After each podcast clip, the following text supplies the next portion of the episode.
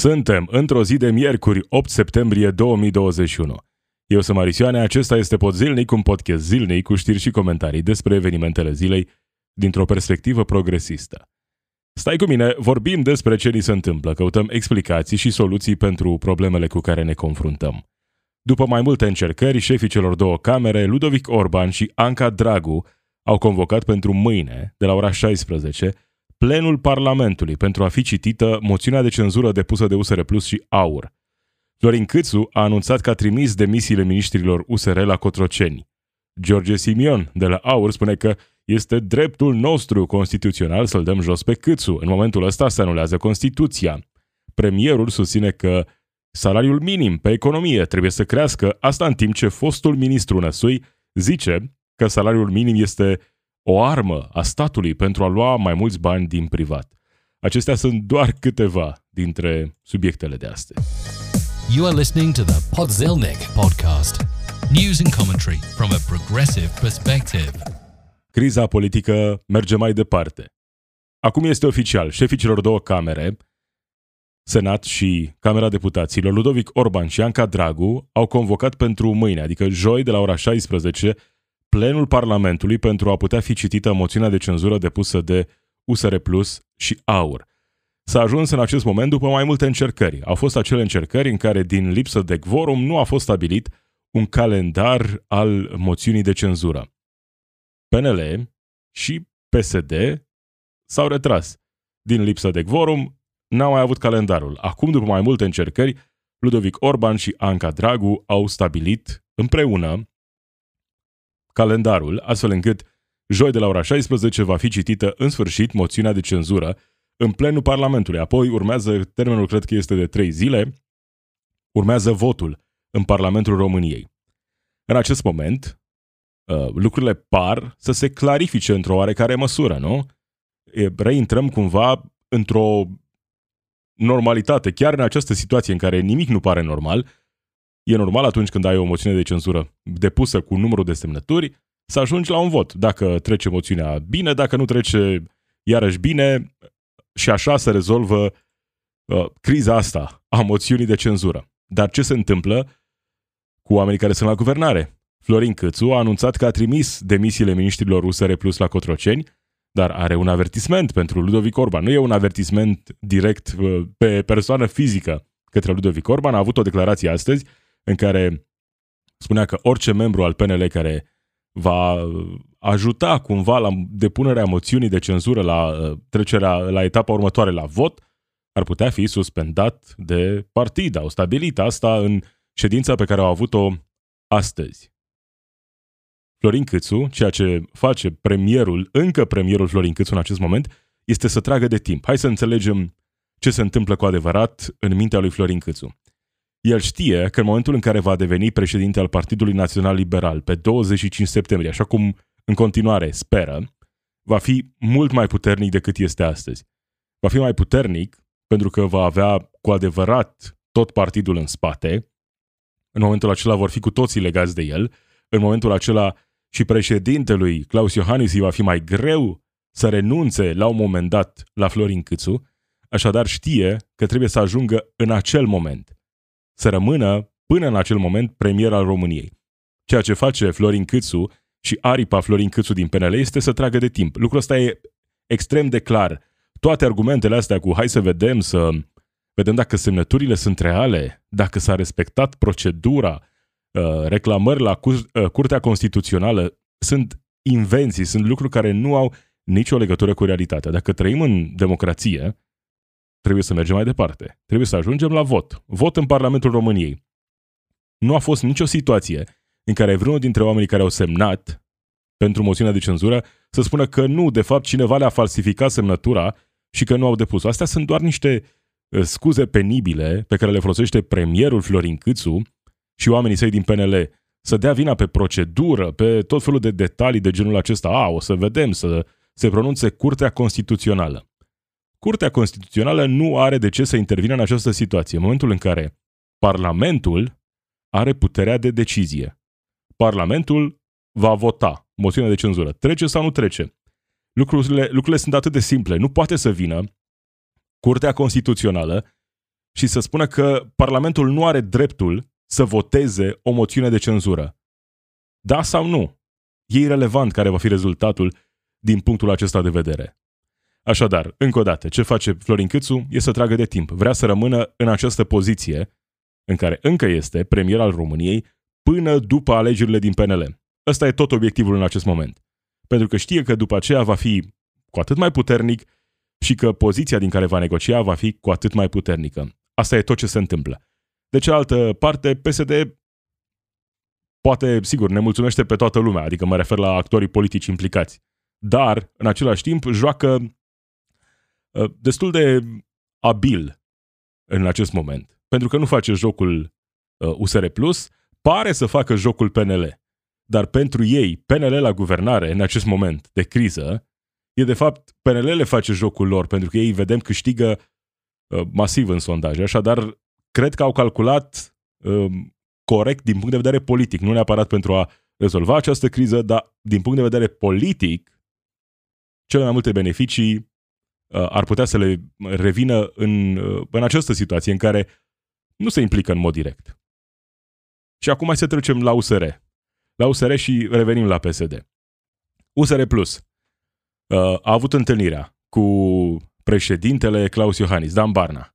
O întâlnire formală, spune Dan Barna. U S R Plus sunt oamenii care sunt în aceste momente sau au fost și rămân într-o oarecare măsură în continuare nemulțumiți pentru că nu au ajuns să voteze moțiunea în Parlamentul României, pentru că nu s-a stabilit un calendar și acuză P S D că lucrează cu P N L în această perioadă. Bine, e un partid care în mod oficial a lucrat cu P N L în această perioadă, U S R Plus, și acuză P S D că nu le face jocul. Hai să ne ducem aminte ce s-a întâmplat atunci când P S D își dădea jos propriile guverne. A intervenit cineva să voteze împotriva moțiunii, să... Nu, a spus că nu se bagă în jocul lui Dragnea, nu? Și nu s-a băgat nimeni. Ăsta e și argumentul P S D. Corect, incorect, ăsta e argumentul P S D de astăzi. De cealaltă parte, când faci politică, și știu că sunt atâția oameni care vor să uh, pare că ar fi deasupra politicii, de parcă există ceva fără politică. Totul e politică. Când înțelegi lucrurile astea, înțelegi uh, mai bine, inclusiv interacțiunea umană. Și apoi, dacă U S R Plus ar fi vrut uh, să simplifice, să rezolve multe dintre problemele din ultimele zile, lipsa de quorum în birourile permanente, ar fi trebuit să negocieze cu P S D. Pentru că așa e normal, nu? Vrei să depui, vrei să te asiguri că ai susținerea moțiunii de cenzură pe care o depui, trebuie să vorbești cu toate partidele din opoziție. Dar U S R a calculat că e mai ok pentru ei să colaboreze cu A U R decât să vorbească cu P S D. Pentru că, pe de o parte, ne spun că nu am nicio alianță cu A U R, nicio colaborare, deși au depus moțiunea de cenzură împreună. De cealaltă parte, spun că ei nu colaborează cu P S D. Păi, cum să treacă moțiunea? Dacă ar fi vrut, într-adevăr, că asta e politica, poți să pretinzi că ești deasupra jocurilor politice, dar nu ești cu adevărat. Dacă vrei ca moțiunea ta să treacă, dacă într-adevăr ăsta e obiectivul și ai un plan pe mai departe, trebuie să fii coerent și să ai acțiuni care să te aducă în punctul acela. Trebuie să vorbești, dacă ai vorbit cu oamenii de la A U R, sigur ar fi trebuit să negocieze ceva, orice, o colaborare de moment cu P S D, dacă și-ar fi dorit să rezolve câteva dintre problemele acestor zile. Dar dincolo de asta, ceea ce face U S R Plus în acest moment, dincolo de jocul penibil al P N L, dincolo de felul în care P S D se implică și nu se implică în această criză, dincolo de A U R, ceea ce face U S R, ceea ce insistă U S R mereu, ăsta e mesajul lor, transmis de toți liderii acestui partid. Noi vrem să scăpăm de Florin Cîțu, dar vrem să rămânem la guvernare cu P N L. Iar P N L, partidul acesta, le spune mereu și mereu aceeași poveste. Florin Cîțu este reprezentantul P N L, este omul care va conduce P N L în viziunea lor după douăzeci și cinci septembrie și nu se poate fără Florin Cîțu. Și atunci U S R ne arată că de fapt vor să rămână la guvernare, dar neagă realitatea. Faptul că Florin Cîțu este susținut de P N L, partidul acesta care nu vrea să renunțe la Florin Cîțu. Și ei uh, încearcă cumva să se poziționeze spunând că ei nu au o problemă cu Partidul Național Liberal. Ei au o problemă cu Florin Cîțu. P N L, prin toți liderii săi, aproape toți liderii săi, repet același mesaj oamenilor din U S R Plus. Dragi foști colegi sau în continuare colegi de coaliție aflată la guvernare, toate acțiunile lui Florin Cîțu au fost aprobate de P N L. Ca să-i facă să înțeleagă că ei merg mai departe cu Florin Cîțu. Acum, cine va ceda în acest conflict? Va ceda P N L? Deocamdată nu. Va ceda U S R Plus? U C... Pentru U S R Plus asta chiar ar fi sinucidere totală politică, pierderea credibilității în fața propriului public. Că nu vorbim de restul populației, de voturi pe care ar putea să le câștige U S R Plus în această perioadă. Pentru U S R Plus, o, cumva o revenire la gânduri mai bune față de Florin Cîțu ar însemna pierderea credibilității. Și oricum guvernarea nu ar rezista mult timp de acum încolo, pentru că ar apărea o altă criză. Ăsta e conflictul politic al momentului. Un conflict între orgolii, între oameni care au obiective diferite, obiective diferite care, într-o mare măsură, nu au o legătură directă cu problemele reale ale acestei țări. Ăsta e conflictul. Oamenii ăștia sunt politicieni, dar cumva parcă le e rușine că fac politică. Sau încearcă să pretindă că sunt deasupra politicii. Faci politică dacă ai avut puterea să negociezi cu A U R depunerea unei moțiuni de cenzură și au negociat. Au negociat să elimine din moțiunea de cenzură acele uh, uh, fraze care se refereau la A U R, uh, la U S R. A U R a acceptat cerințele U S R plus. Dan Barna uh, și oamenii din U S R plus i-au convins să renunțe la acele pasaje despre U S R plus în depunerea moțiunii de cenzură. O negocia cu A U R. Dacă ar fi vrut să treacă mai repede peste această criză și să rezolve cu adevărat uh, problemele pe care le-au avut în stabilirea quorumului, ar fi trebuit să negocieze cu P S D. Lucrul ăsta e extrem de clar. Așa cum A U R a ajuns în Parlamentul României votat de români, așa cum U S R a ajuns în Parlamentul României votat de români, așa și Partidul Social-Democrat a ajuns în Parlamentul României votat de români, de cei mai mulți români la cele mai recente alegeri parlamentare. Ăsta e tot conflictul. Avem pe de-o parte P N L care trage de timp, U S R care face politică, dar în același timp vrea să pară că ar fi deasupra politicii, P S D care pare să câștige în această perioadă, implicându-se, dar nu prea, A U R care câștigă masiv în această perioadă, pentru că ne arată felul în care oamenii ăștia sunt dispuși să treacă peste reguli, peste democrație, peste Constituție. Nu au nicio problemă. Iar A U R e partidul care arată lucrurile acestea. Și o să vorbim despre asta puțin mai târziu. A U R este partidul care în această perioadă are potențial uriaș de creștere, sigur, alături de P S D, dar după poziționarea din ultima perioadă, A U R s-ar putea să câștige masiv în urma acestui conflict în partidele aflate, încă cel puțin teoretic, împreună la guvernare. Și pentru că ziceam de A U R. George Simion spune așa: este dreptul nostru constituțional să-l dăm jos pe Cîțu. În momentul ăsta se anulează Constituția. Vorbim despre declarații pe care le-a făcut George Simion ieri, după ce, evident, a eșuat din nou stabilirea programului moțiunii de cenzură. George Simion vine și spune corect că despre asta e vorba. De asta, A U R are potențial uriaș de creștere în perioada, perioada imediat următoare. A U R se poziționează acum și arată că e diferit. Sau pretinde că e diferit, că de fapt asta e formularea corectă. Pretinde că e diferit. Uitați-vă, români, ce se întâmplă în Parlamentul României, cât de uh, corupți sunt acești oameni, cât de corupți moral sunt acești oameni, cât de penibili sunt acești oameni. Noi, doar noi, apărăm dreptatea, Constituția și democrația. Asta face A U R în această perioadă. Iar George Simion e un jucător destul de abil, mai abil decât uh, poate am crezut la început. George Simion și partidul său câștigă masiv în această perioadă. Chiar și prin aceste live-uri pe care le face George Simion pe Facebook. Hai să vedem.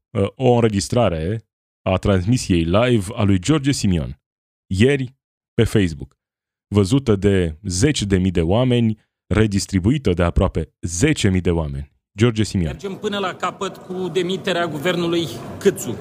Trebuie să scăpăm de acest guvern, e datoria noastră și suntem singurii care arătăm românilor ce se întâmplă din sala de birou permanent reunit. Fiți alături de noi, mergem până la capăt, nu ne interesează jocurile din partide. Acum că am scăpat de miniștrii U S R, o să scăpăm și de miniștrii U D M R și P N L, că ați văzut, sunt interimari, toți, toți miniștrii domnului Cîțu. Cu aceste live-uri pe Facebook, George Simion a reușit să atragă acum oameni din U S R care se uită la live-urile lui. Pentru că televiziunile au ignorat într-o oarecare măsură ceea ce se întâmplă sau ceea ce nu se întâmplă acolo în Parlamentul României. George Simion, A U R, este partidul care va beneficia din punct de vedere electoral masiv în urma acestei crize guvernamentale. Am văzut oameni care spuneau că e incorect să spui că U S R Plus a oferit legitimitate A U R și că A U R are legitimitate politică pentru că a fost votat de români în Parlamentul României. Și da, e corect, înțeleg argumentul. A U R este partid parlamentar, are legitimitatea oferită de românii care au votat. E adevărat. Poate legitimitatea nu e cuvântul corect, dar ceea ce a făcut U S R Plus a adus A U R în prim plan în acest conflict. Conflictul e sigur între U S R Plus și P N L, dar A U R, prin această colaborare, fie și de scurtă durată cu U S R plus, a câștigat mai multă expunere. A U R vine și arată acum putregaiul din Parlamentul României, din politica românească. Sigur că ei nu sunt deasupra putregaiului, dar pretind că sunt, arată că sunt, pentru că sunt în opoziție și e ușor să, să te poziționezi astfel într-un moment ca ăsta. Să spui că, uite ce fac uh, oamenii ăștia în Parlamentul României, calcă în picioare democrația, calcă în picioare Constituția, doar noi suntem apărătorii libertății. Asta face A U R, asta face George Simion în această perioadă. Ăsta, acestea sunt motivele pentru care A U R va câștiga masiv din punct de vedere electoral în perioada următoare.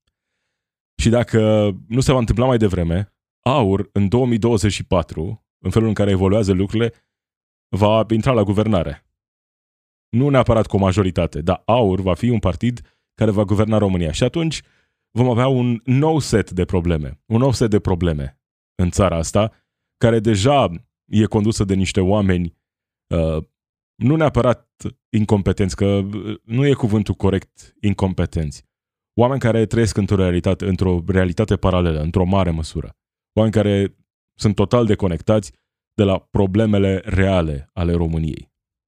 Demagogi, sigur, cu diferite uh, ideologii, cu un nivel de periculozitate diferit, partide diferite.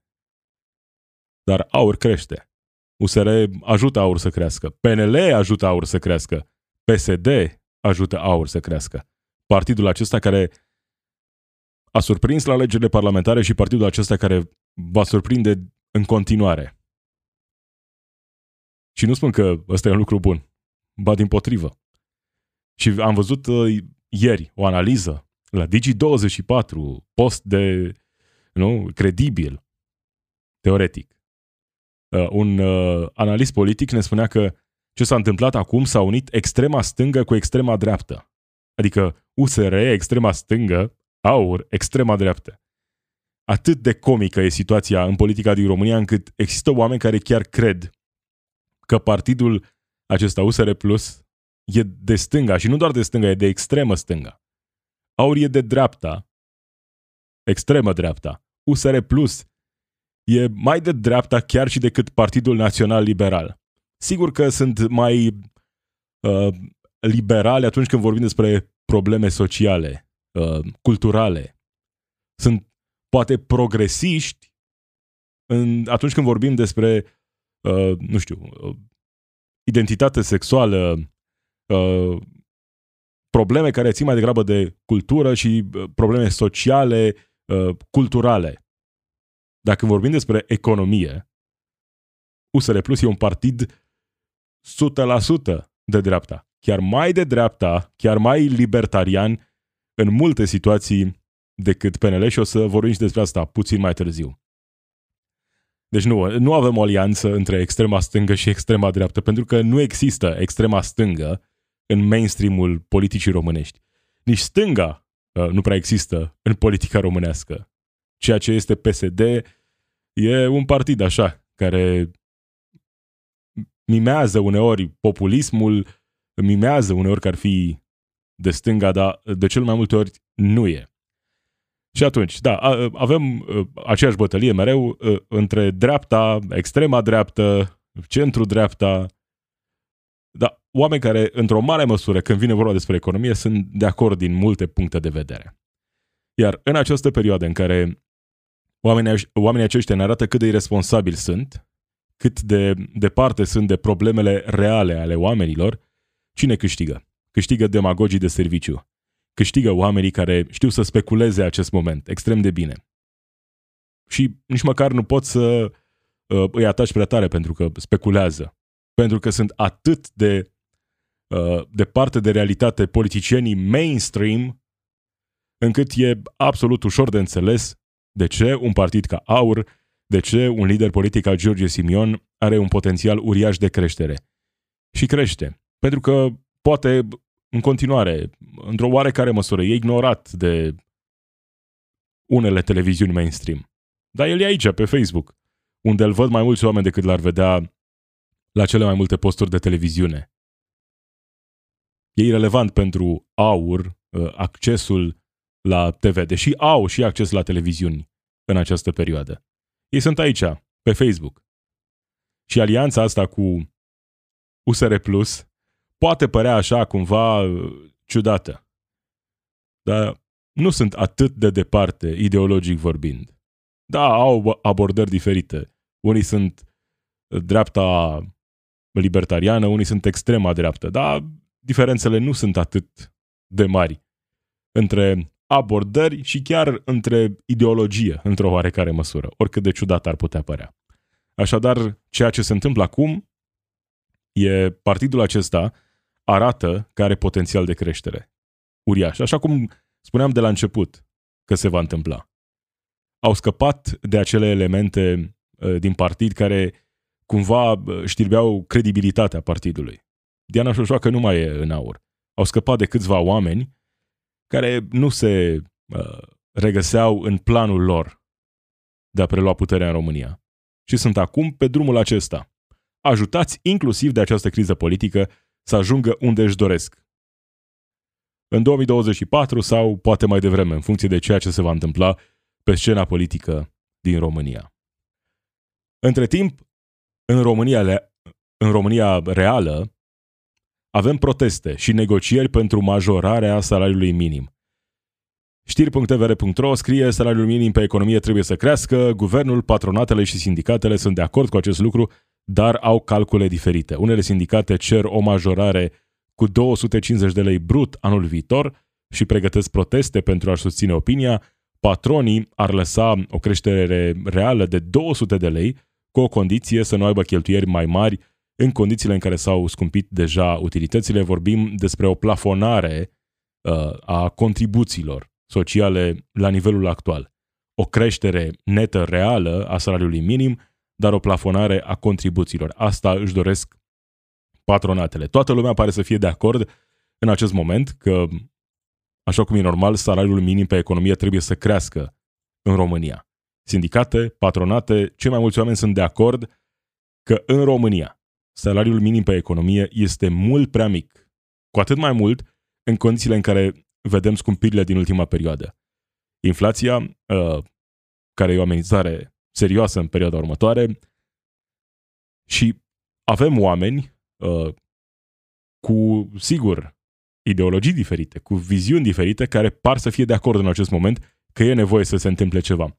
Chiar și libertarianul de serviciu, premierul Florin Cîțu, Spune că în România salariul minim pe economie trebuie să crească, dar că avem nevoie de o formulă predictibilă și transparentă. Acum, care va fi acea formulă? Probabil premierul Florin Cîțu își dorește mai degrabă o majorare care să țină cont de inflație și cam atât. Cam atât. Asta probabil își dorește Florin Cîțu. Dar chiar și libertarianul Florin Cîțu își dorește o majorare a salariului minim pe economie. Ce spune însă ministrul demisionar, Claudiu Năsui, de la U S R Plus? Creșterea salariului minim brut este o armă a statului pentru a lua mai mulți bani din privat. Asta spune ministrul Claudiu Năsui pe Facebook. O dă în populisme că dacă va crește salariul minim brut, îi va crește și salariul premierului. Politicienii vor creșterea salariului minim brut pentru a ne lua mai mulți bani din buzunar, pentru a-și crește propriile venituri. Aici, Claudiu Năsui ne arată că e mai libertarian decât Florin Cîțu. Iar asta e un motiv extrem de clar pentru care Claudiu Năsui n-ar trebui să se întoarcă niciodată ministru în România. Din poziția sa privilegiată, dintr-o familie privilegiată, vine el să ne vorbească despre salariul minim pe economie. Claudiu Năsui nu cunoaște pe nimeni și n-a cunoscut niciodată pe nimeni în toată existența sa pe această planetă care trăiește din salariul minim pe economie. Și își permite el să vorbească din poziția în care se află despre cum, oh, nu, salariul minim e de fapt un furt din mediul privat. Jenant. U S R Plus cu oamenii săi vor cumva să ne arate că sunt chiar mai de dreapta decât P N L, că sunt chiar mai libertarieni prin Claudiu Năsui decât Florin Cîțu, libertarianul de serviciu. Vorbim despre oameni reali, peste un milion de români care sunt plătiți cu salariul minim pe economie în România. Claudiu Năsui spune că salariul minim ar trebui să, să crească, acest salariu minim ar trebui să crească în raport cu productivitatea, nu? Dacă ar fi cont, dacă ar fi să ținem cont de productivitatea muncii în România, și am mai făcut exercițiul acesta. Dacă ar fi să ținem cont de productivitatea, productivitatea muncii în România. În România, conform datelor, avem o productivitate a muncii undeva pe la șaizeci-șaptezeci la sută din media europeană. Hai să zicem, șaizeci la sută, rămânem cu cifra aceasta conservatoare, șaizeci la sută din media europeană. Mergem și luăm o țară ca Germania. Hai să facem în așa fel încât, în România, salariul minim pe economie să fie șaizeci la sută din salariul minim pe economie din Germania. Sau căutăm o altă țară, nu știu, ne alegem Franța și facem la fel. Nu? Nu așa ar fi corect? Dacă vorbim despre productivitatea muncii. Productivitatea muncii în România, că nu, noi nu suntem la nivelul Uniunii Europene. În primul rând că și aceste calcule când vorbim despre productivitatea muncii nu sunt întotdeauna relevante, dar chiar ținând cont de datele acestea statistice, când vorbim despre productivitatea muncii, salariul minim pe economie în România, net, ar trebui să fie mult peste două mii de lei. Net vorbim, da? Mai aproape de trei mii de lei, ținând cont de productivitatea muncii din România, comparând cu o țară ca Germania. Acceptăm că în România productivitatea muncii e mai mică și facem un calcul simplu, cu regula de trei simplă, dacă, dacă vrem. Dar Claudiu Năsui vrea să ne arate acum că el e chiar mai libertarian decât Florin Cîțu. Asta face în aceste momente ministrul demisionar al U S R plus. Să ne arate că sunt chiar mai, mai deconectați de realitate decât Partidul Național Liberal, ceea ce părea greu de crezut, dar se pare că se întâmplă. Și că oamenii aceștia au venit la guvernare pentru a distruge tot ce înseamnă stat. Ideea lui Claudiu Năsui și a U S R plus cu zero taxe pe salariul minim pe economie, chiar dacă pare bun așa ca la prima impresie, mai mulți bani în buzunarele românilor, asta înseamnă distrugerea statului. Distrugerea a tot ceea ce înseamnă serviciu public în România. Sănătate, educație, drumuri, toate lucrurile acestea nu au cum să, să fie susținute de un stat care nu mai primește contribuții. Claudiu Năsui ne arată cine este cu adevărat. U S R Plus ne arată cine este cu adevărat. Asta nu înseamnă că premierul Florin Cîțu e departe ca ideologie de oamenii aceștia. Numai că, în poziția în care se află astăzi, înțelege că nu e înțelept să intre într-un nou conflict, să aibă proteste de stradă în perioada următoare. Și atunci înțelege că e nevoie poate de o soluție de compromis în acest moment. Chiar și libertarianul Florin Cîțu acceptă că e nevoie de o majorare a salariului minim pe economie. Asta în condițiile în care U S R Plus se poziționează acum la dreapta libertarianului Florin Cîțu, ca să înțelegem unde suntem ca ideologie în România. O țară în care stânga nu există. Și o veste care, din nou, poate părea bună, așa la prima vedere, legea consumatorului vulnerabil care prevede ajutor pentru căldură și curent a fost adoptată, așa cum scrie libertatea punct ro, Camera Deputaților a adoptat marți în calitate de for decizional proiectul legii consumatorului vulnerabil care prevede ajutor pentru încălzirea locuinței și pentru consumul energetic al gospodăriei pentru anumite categorii sociale. O lege în esență bună, cu siguranță nu suficientă, departe de a rezolva multe dintre problemele prezentului. Dar dincolo de asta, dacă asta e, asta e singura măsură, nu se întâmplă cu adevărat nimic. Tot în Parlamentul României, din ce înțeleg, a fost votată și o comisie care să investigheze ce s-a întâmplat pe piața energiei, în special când vorbim despre energie electrică, astfel încât oamenii responsabili din domeniu să răspundă unor întrebări. Ce s-a întâmplat cu aceste majorări uriașe de prețuri?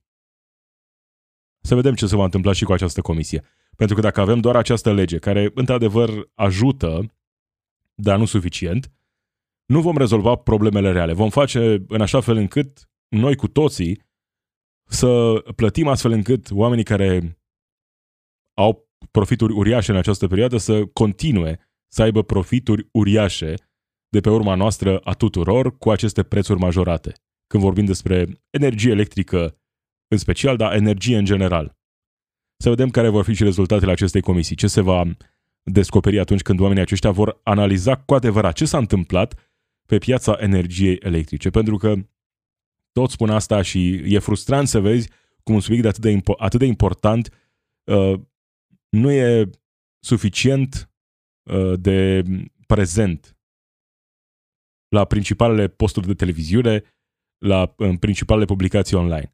Ministrul Energiei al P N L, Virgil Popescu, a spus încă din primăvară că există uh, indicii că pe piața energiei electrice ar fi un cartel între trader și furnizori, astfel încât să avem parte de o majorare a prețului energiei electrice artificială. Spunea, folosea chiar el cuvântul cartel în energie, că ar fi indicii că există un cartel în energie. Prea puțin s-a vorbit despre acest subiect. Acolo trebuie să vedem ce s-a întâmplat cu adevărat. Și oricum era previzibil. Ce se întâmplă acum era previzibil. Era ușor previzibil. Dar au fost acele minciuni din momentul în care au început conversațiile despre liberalizarea pieței energiei electrice.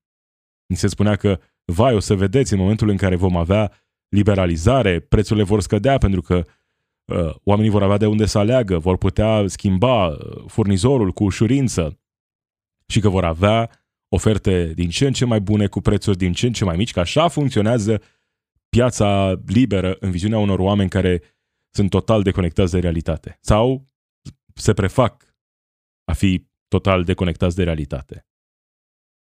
Ce s-a întâmplat după liberalizare? O explozie, o explozie a prețurilor. Am făcut un exercițiu, chiar astăzi, să văd uh, oferta pe care am primit-o la început de an pentru energie electrică și oferta pe care aș putea să o primesc astăzi. Sigur, sunt într-un contract până la sfârșitul anului, cu prețul acela garantat la început de două mii douăzeci și unu. Dar dacă astăzi ți-ai schimbat furnizorul de energie electrică și ai semnat un nou contract pe douăsprezece luni, nu găsești o ofertă mai bună decât la început de două mii douăzeci și unu. Găsești oferte mai proaste, în unele situații cu prețuri aproape duble. În cele mai fericite situații, prețuri majorate, facturi undeva cu zece douăzeci la sută mai mari. Despre asta vorbim în acest moment. Despre facturi uriașe la energie electrică, la gaze, care se vor vedea în toamna și iarna acestui an. Acestea sunt problemele pe care trebuie să le rezolvăm. Statul are dreptul și puterea de a plafona prețurile. Sigur, ar trebui să dăm timpul înapoi cu adevărat pentru a rezolva toate problemele și să terminăm cu liberalizarea prețului energiei electrice, în condițiile în care în țara noastră, într-o, într-un procent semnificativ, majoritar, energia electrică este produsă de companii ale statului, cu resurse ale noastre, ale tuturor.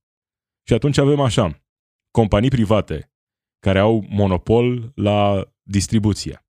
Companii private care cumpără energie electrică de la producătorii de stat și o vând mai departe către consumatorii finali, furnizorii, care majorează prețurile în mod artificial. Evident că nu e logic să avem această situație.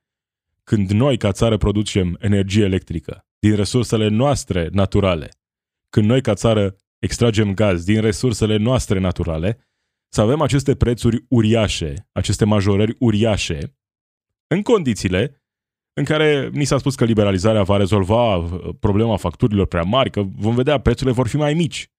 Evident că asta nu se întâmplă niciodată. Și au fost atâția oameni care ne-au mințit, pentru că sunt oameni care știau că nu se va întâmpla asta. Sunt oameni care de-abia așteptau momentul în care se va liberaliza. Pentru că atunci vor putea să-și facă jocul. Atunci vor putea să colaboreze astfel încât să majoreze prețul energiei electrice, a gazului în România. Așadar, legea aceasta a consumatorului vulnerabil, o lege ok, departe de a fi suficientă. Dar dincolo de asta trebuie să vedem exact ce s-a întâmplat acolo în energie și ce ar trebui să se întâmple chiar cu ridicări de licență pentru furnizorii care, spunea ministrul, nu eu, spunea ministrul energiei, par că ar face parte dintr-un cartel.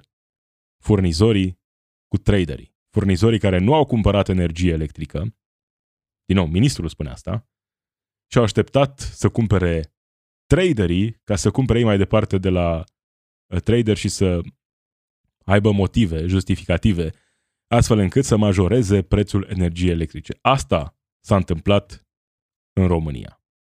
Sigur, dincolo de toate aceste provocări avem și pandemia. Pandemia care e în valul al patrulea. Pandemie care ne arată de la o zi la alta că avem o explozie a numărului de cazuri. Avem campanie de vaccinare, dar care nu prea mai există. Acum vorbim despre a treia doză în România, așa cum scrie alefnews punct ro. Administrarea celei de-a treia doză de vaccin va începe în România în octombrie, spune Valeriu Gheorghiță. Așteptăm mai întâi uh, date de la Agenția Europeană a Medicamentului. Dar uh, această doză a treia e pentru oamenii care s-au vaccinat deja, adică o minoritate în România. Cei mai mulți nu s-au vaccinat nici măcar cu o primă doză. Cei mai mulți nici măcar nu se gândesc, nici măcar acum, în ceasul al doisprezecelea, la vaccinare. Pentru că sunt oameni care nu mai au încredere în instituții ale statului. Oameni care nu mai au încredere în mesajul oficial. Oameni care s-au lăsat mai degrabă convinși de demagogi, de știri false. Și apropo de știri false, Diana Șoșoacă este în continuare senator în Senatul României. Diana Șoșoacă. Da, Diana Șoșoacă se ocupă cu ceea ce știa mai bine. Transmisiuni live pe Facebook, nu mai face parte din AUR, dar asta nu înseamnă că și-a pierdut uh, din popularitate, în care o grămadă de fani pe Facebook. Ei bine, Diana Șoșoacă, senator în Senatul României, a oprit vaccinarea într-o comună din Iași. Hai să vedem momentul ăsta, că a fost transmis live pe Facebook de Diana Șoșoacă. Diana Șoșoacă filmează, transmite live pe Facebook și scandează. Fără vaccinare! Fără vaccinare! Fără vaccinare! Fără vaccinare! Fără vaccinare! Așa, Diana Șoșoacă și-a adus susținătorii aici pentru a scanda împotriva campaniei de vaccinare într-o comună din Iași. Aceasta este Diana Șoșoacă, senator în Senatul României, adus acolo de partidul despre care vorbeam și mai devreme, AUR. Diana Șoșoacă, împotriva campaniei de vaccinare din România. Această transmisiune live a fost urmărită de aproape șapte sute de mii de oameni, doar pe pagina Dianei Șoșoacă. șapte sute de mii de oameni. O audiență mai bună decât, cred, toate televiziunile de știri din România. Ca să înțelegem ce se întâmplă de, cu adevăratelea în realitatea paralelă, în care Diana Șoșoacă e o voce credibilă, în care Diana Șoșoacă, senator în Senatul României, le vorbește oamenilor despre campania de vaccinare și despre cum totul e o manipulare, totul e fals. Ăștia sunt oamenii care uh, au câștigat încrederea românilor, sigur.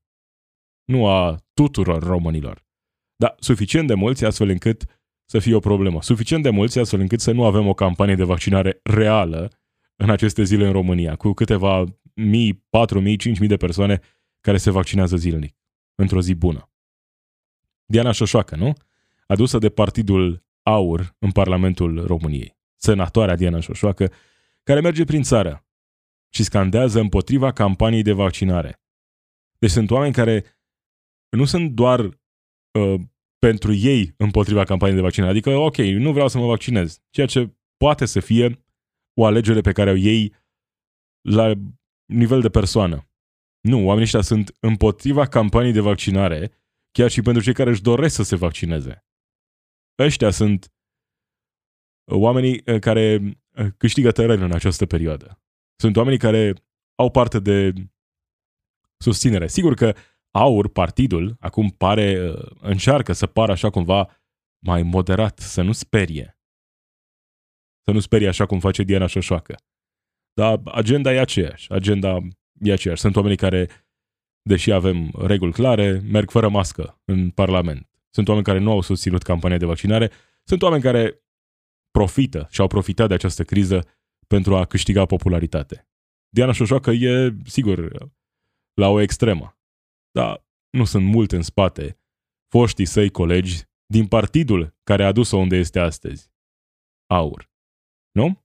Interesanți vor fi următorii ani în România. Pentru că avem, pe de o parte, multă incompetență în partidele care pretind că sunt partide legitime mainstream și pericolul reprezentat de acești extremiști, extrema dreaptă, oameni total deconectați de realitate.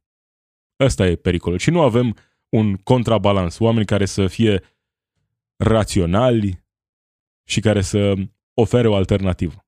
Nu avem. Cum spuneam, voci legitime de stânga în mainstream-ul politicii românești nu există.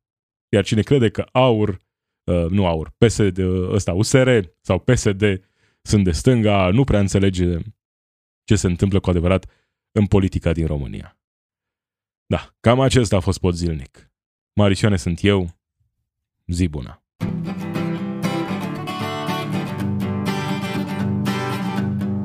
It's we who run the weapons plants and fight the wars they wage and who work consumer hotlines from the inside of a cage. It's we who sweep the stock exchange where it's our lives they trade, but the black bloc makes us strong.